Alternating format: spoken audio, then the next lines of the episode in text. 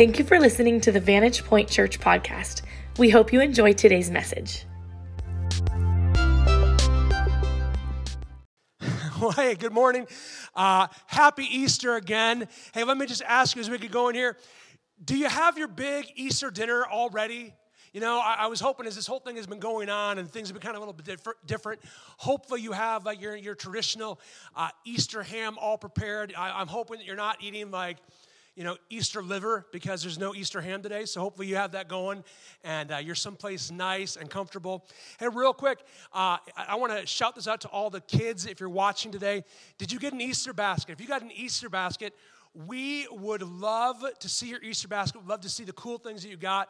Uh, if any of you have like cool toys or cool Easter basket, would you just send us a picture and you can comment in a picture? We'd love to see that. It'd be awesome. Just kind of check out what you got for Easter. Maybe we'll throw it up on the screen here in a little bit if we're able to do that. But hey, I am so glad that you are celebrating Easter with us.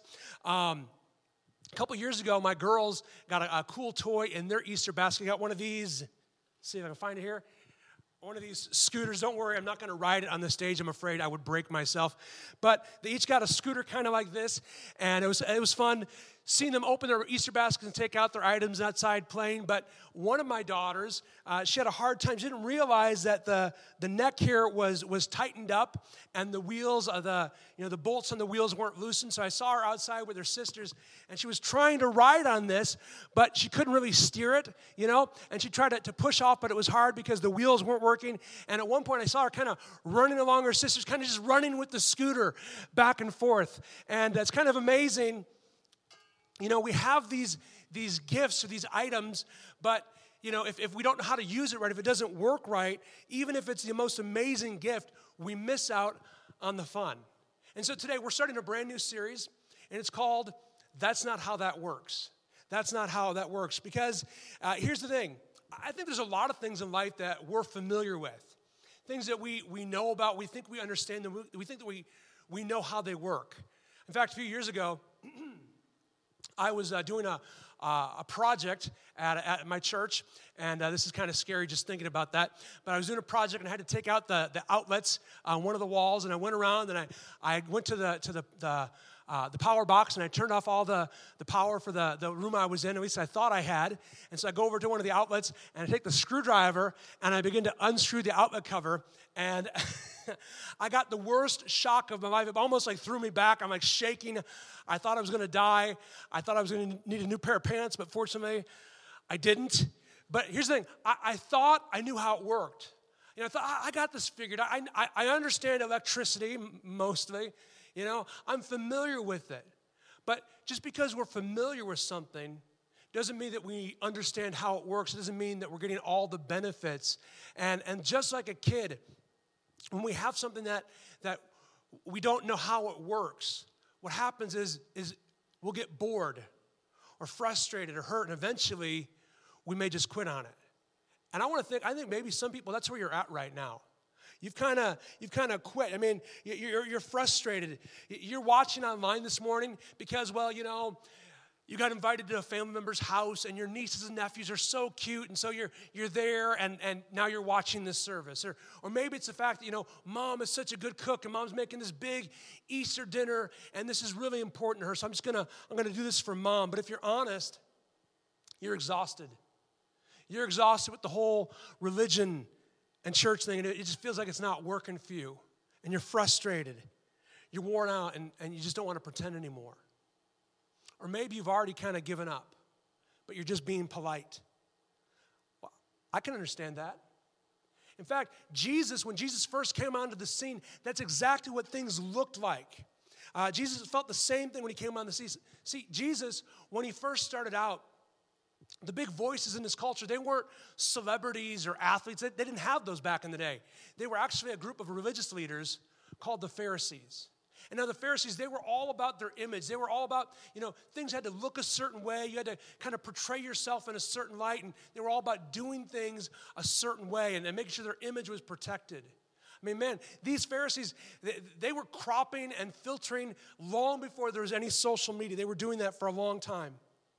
And, and the problem was, is they, they had so many rules for how things are supposed to look. And they, they put so much pressure on people, they just they weren't able to do it.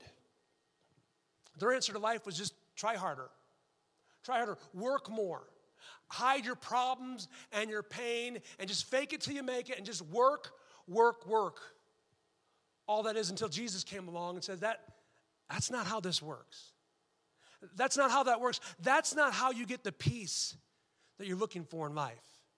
It's not how you get satisfaction. It's not how you get that thing off of your back that just eats away at you when it's quiet and you're all alone and there's no distractions and it's just you and it eats away at you.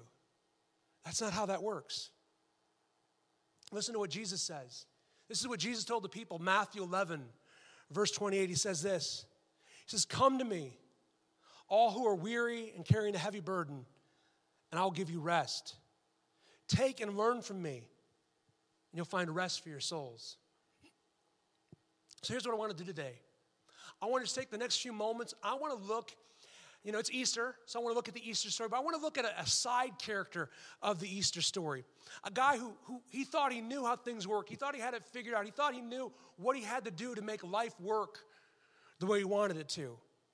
But he found out it really doesn't work that way. His story is found in Luke chapter 23.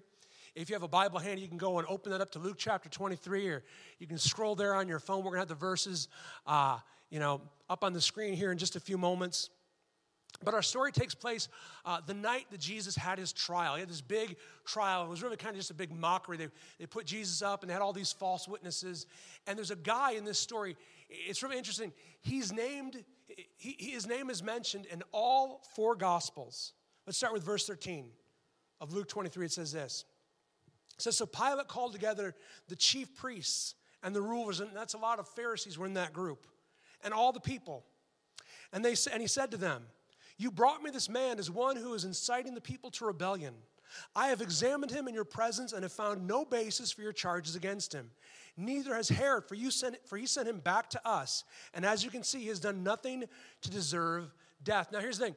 So, Pilate, he was the Roman governor. So Pilate, he's kind of like, uh, he's like the federal authority. And then Herod, he was the, the Jewish ruler. So you kind of have like, like federal and state. And so, you know, uh, state bounces, bounces Jesus up to the federal government. The federal government says, no, let's, let's take it back to state. And they get bounced back to the federal government. That's kind of what's going on here in Jesus' trial. Verse 16, Pilate says, Therefore I will punish him and release him. But the whole crowd shouted, Away with this man, release Barabbas to us. Barabbas had been thrown into prison for insurrection in the city and for murder. Wanting to release Jesus, Pilate appealed to them, but they kept shouting, Crucify him, crucify him. For the third time, he spoke to them, Why? What crime has this man committed? I have found in him no grounds for the death penalty. Therefore, I will have him punished and release him. But with, with loud shouts, they insistently demanded that he be crucified, and their shouts prevailed. So Pilate decided to grant their demand. He released the man who had been thrown into prison for insurrection and murder, and the one they asked for, and surrendered Jesus to their will. Okay, so what's going on here?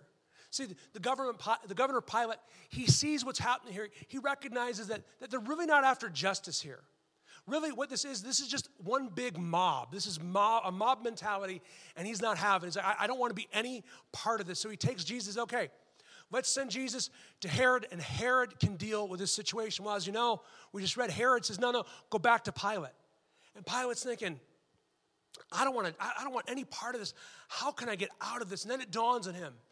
There's a tradition that the Israelites have that at the time of Passover, which is what's taking place, they would release, they would pardon one prisoner. And so Pilate thinks, okay, that's my out. Okay, and he goes in front of the people and says, Who do you want me to release?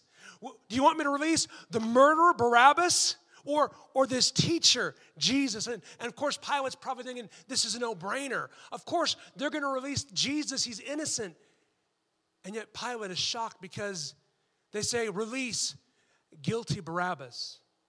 And they have Jesus, who's innocent, crucified. Amazing. I think this is probably one of the most incredible stories in the entire Easter account. And the question we have to ask ourselves is this and who is Barabbas? Who is this guy? Who is this guy that's named by name in all four of the gospel accounts of the resurrection of Jesus? Why do we even know his name? Well, Matthew, we don't really know a lot about him. Matthew says that he is a notorious criminal. Says he's a notorious criminal. Mark says that Barabbas was chained with his fellow rebels who had committed murder in the uprising. So here he is. He's one of several people that uh, tried to overthrow the government. And what probably happened is more than likely he killed a Roman soldier, which is why he's being crucified. If it was just, you know, if it was robbery or just a, an average, ordinary crime, he probably would have just been, you know, just killed in prison, just stabbed and put to death. But this was a, a capital offense. He needed to be crucified. But what's interesting is why is he named by name? We don't know for sure. Some speculate that maybe he was the leader of this group, but we really don't know for sure. So, why is he so important to get, to get playtime in all four of the Gospels? Well, I think it's because of what he represents. Let's look at what we do know about this guy, Barabbas. First of all, his name. His name, Barabbas, it's actually two names. Let's throw that slide up there. It's two names Bar, meaning son, and Abba, meaning father. So his name literally is uh, son of the father, Barabbas. In today's culture, we think about it like this. Maybe you have a friend, their, their last name is Johnson or Michelson. And it really what it means is, you know, the son of Michael or son of John. Well, Barabbas, his name actually means son of the father. And, and back in the first century, we have to understand names meant a big, they were a big deal. They meant something very important to people. It's not like today where, you know, people will name their, their babies all sorts of names because they sound cool, like, oh, that's such a cool name. What does it mean? I have no idea. I, I think, uh, I think uh, Brad Pitt named his kid that, so that's why I chose that name. It sounds cool. But in the first century, when someone said someone's name, they weren't just thinking of the name, they were thinking of its meaning. Every time you heard his name, it was calling out, You're the son of the Father.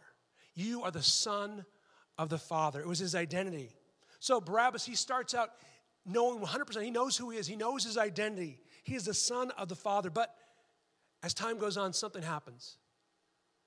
Something changed. And we don't really know what it was. We, we can only speculate. Maybe it was the fact that he saw Rome and these soldiers come in and oppress his friends and his family, manipulating and taking advantage of them.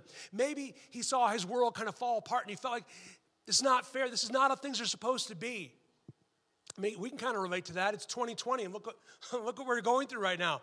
I mean, I'm imagining if you're like us, this is not how I imagined Easter Sunday being, right? That's how, how Barabbas felt. This was not how he imagined his life unfolding. And he had all these desires. You, you know what I'm talking about. We all have desires, don't we? A desire for a better life, a, a brighter future, for things to move forward. We have a desire to be known and loved, to feel secure and free. I think we all have desires in us, and that's a good thing. I think desire is like a spark. It's a spark in us that, that drives us to, to start a family and to nurture children and to, to draw out their potential. It's a spark to innovate solutions that save lives, to, to build and create things that, that make the world a better place. Desire is a wonderful and powerful thing when it's harnessed right. Right? When it's harnessed right, fire and the spark of desire is great. In a fireplace, it brings light and warmth. In a kiln, it, it, it forges steel. But left unchecked, it brings destruction and damage, devastation. So, my question is this What happens when it feels like the desire in our lives will never be reached? What happens when it feels like your desires will never be, never be achieved? Not going to have that picture perfect family that you dreamed of. Retirement is not going to not going to play out the way you pictured it. Your relationships, maybe your relationship with your grown kids or with your parents as an adult is not going to be what you had envisioned. That job and the financial goals are not working out the way you had planned. What happens when it feels like your desires are never gonna, never gonna be fulfilled? What do we do when our desires aren't realized? Well, for Barabbas, like a lot of us, he had a good desire, but he went about achieving it the wrong way. He had a good desire, but he had a wrong direction. Think about it. What did he want? He wanted freedom for his country. He wanted the end of oppression of those that he loved and cared for. Good desire, but the wrong direction. And he wanted it so badly, he would, he would have it at any cost. And so he ended up rioting, committing murder, and hurting people along the way. And, and I'm sure he justified it as we all do. He probably said, Well, you know, I'm just trying to, you know, once Rome is out of here, then I'm going to go back to, and he justified. We are not so different, are we? We aren't. Maybe you want a relationship so bad. You want a relationship so bad that you won't see what mom sees and best friend sees and everyone else sees around you because we just want it so badly. You want to provide. You want to, want to give your family all those things the, the house and the things and the memories. And so, what do we do? We work and we work because we think that's the right thing to do, but along the way, we neglect our most important relationships and we cut corners, and you find yourself doing things you thought I would never do. Good desire, but wrong direction.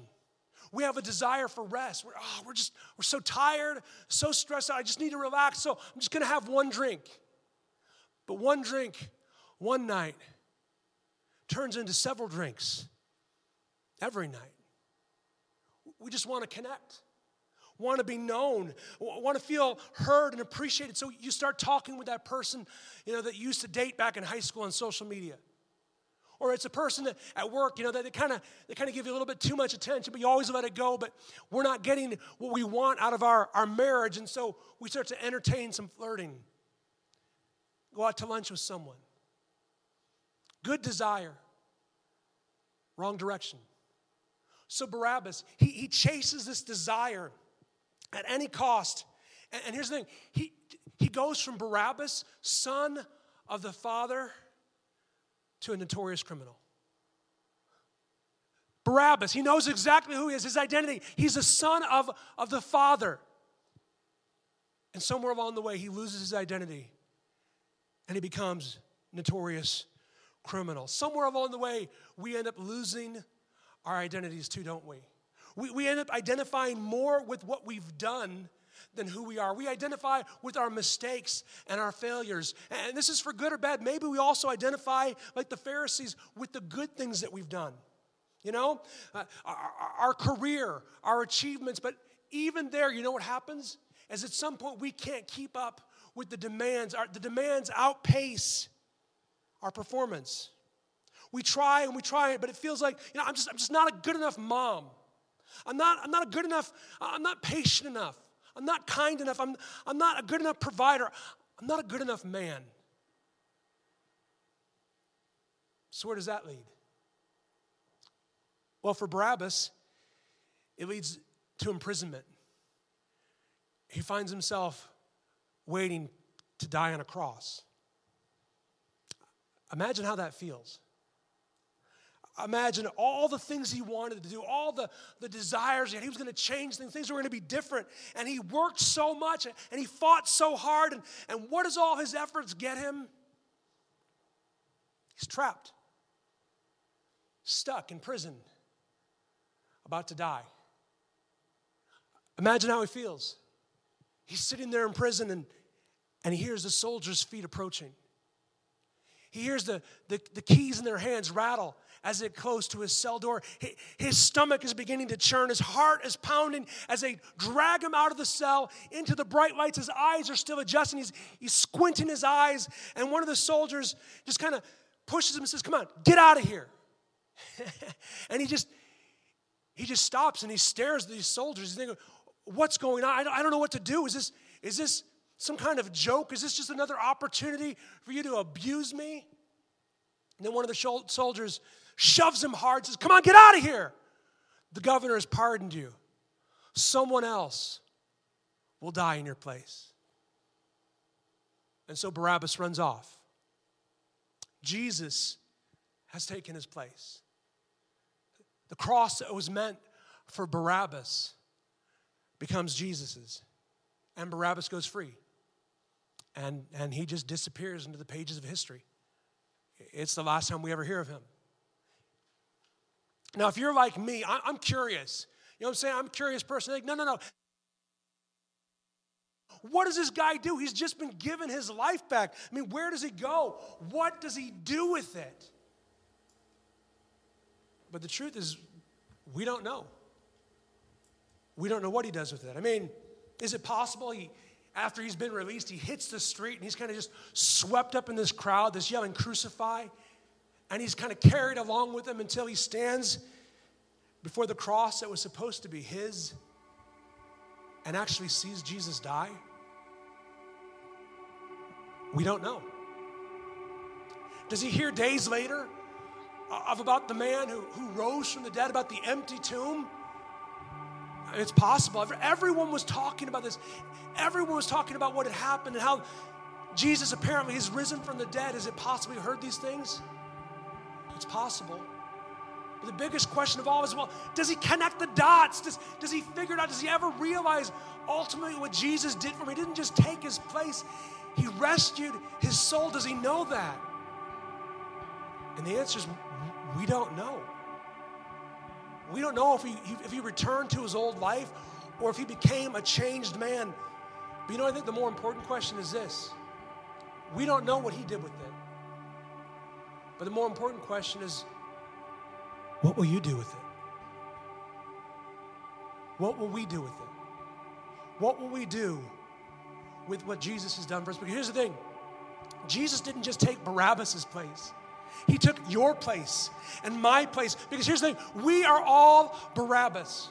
We have all chased down desires that we thought would take us someplace, would fulfill us, would, would satisfy us, would give us what we've always looked for and always longed for. Some of us, it's been in relationships, it's been in positions. Some of you, you've been trying to win the approval of your mother or your father your entire life, and they still won't give it to you. And maybe now they're gone. We all are Barabbas. Thought we could do it on our own apart from God. But just like Barabbas, we ended up stuck. Stuck in shame, some stuck in shame, some stuck in regret and pain. Maybe you're stuck in a pattern of performance. If if I could just be good enough, if I could just do a little bit more, if I could work a little bit harder, if I made a little more money, if I, my body looked a little bit better, if I could just make things add up, then it would be enough. But we keep finding ourselves in a cycle of dissatisfaction. It's never enough. It is never enough. But then Jesus came along and said, That's not how that works. That is not how that works. You don't have to fight and struggle and work to make yourself good enough. It's not about anything that you've done or what you can do. Really, it's all about what's been done for you. That's what Jesus would say today. It's about what's been done for you. Some we can't we can't look past our mistakes. There are things you've done you are so unproud of. There are others you, you've worked so much, but it's never been enough.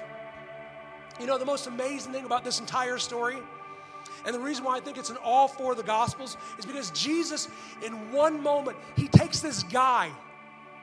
He takes this guy and he goes from notorious criminal and he transforms him back into just Barabbas, son of the Father, in a moment. And the truth is, is his story is our story. In a moment, Jesus took all the things you've used to identify yourself all the ways you've identified yourself, and He has restored you back to your identity. You are the son of the Father, daughter of the Father, a child of God. That's what Jesus has done for us. That's what, that's what Easter is all about. And so the question is this What will you do with it? What will you do with it? Let me pray for us. Father, thank you so much. Lord, thank you for this moment that we get to pause with our families and our friends and we, we reflect on all you've done for us. We think of all you've done for us, Jesus. It is amazing. And we thank you, Jesus. We thank you for all that your resurrection means to us. As we're praying this morning, you know, there may be some that the biggest part of you, the biggest part of who you are is something that happened to you. You define yourself by a hurt, a betrayal, a regret. Maybe it's a mistake you've made. You say, I'm just a, and whatever you fill the blank with. I'm just that, but it doesn't have to be that way. Jesus opened the door of the prison you've been living in a long time ago. And he simply says, Step out. Step out today. And I understand maybe it's scary. Maybe you're afraid I'm going to mess it up. I'm going to, I'm going to make a mistake. I'm going to, going to get hurt again. But Jesus says that's not who you are. You are a child of God. You can receive His peace and hope and forgiveness today. Maybe you chase desires and they, they haven't led you where you thought they would. Maybe, maybe you'd say, you know, I'm a successful person. You're successful, but you're exhausted, miserable. Jesus wants to give you your identity back. You are not your, your job, you're not your title, you're not your paycheck. He wants you to know you are a child of God, and you can receive that today. I wanted to give you an opportunity. You've, you've never given your heart to Jesus, you've never realized that what Jesus did for Barabbas, He's also done for you. I want, I want you to, to receive Him today, to receive His forgiveness and His hope. I'm just going to say a simple prayer. I want to encourage you wherever you're at, just we're going to take this moment for reflection. The worship is going to play a song, and I just want us to take a few moments wherever you're at and just reflect and allow God to speak to your heart. But I'm going to say this prayer, and if you would make it your own, if you just repeat these words, I encourage you to, to let us know that you prayed it. It's not a magic formula, but what it is, it's if it's the intentions of your heart, you're inviting God to be working in your life. Would you pray this with me? Father God, I give you my life. I'm sorry for going my own way. Sorry for choices that have hurt me and choices that have hurt you. Thank you for sending Jesus to die in my place, to forgive my sins and give me new life. I receive you now. In Jesus' name, amen. Amen. If you said that prayer, I want to encourage you. Would you please let us know? You can either comment on the on, on Facebook Live or on whatever platform. You can also just contact me directly, Kyle at VantagePointChurch.net. I would love to connect with you. But let's just take these next few moments and reflect. We're going to come back in just a few moments. Let's spend some time in God's presence together.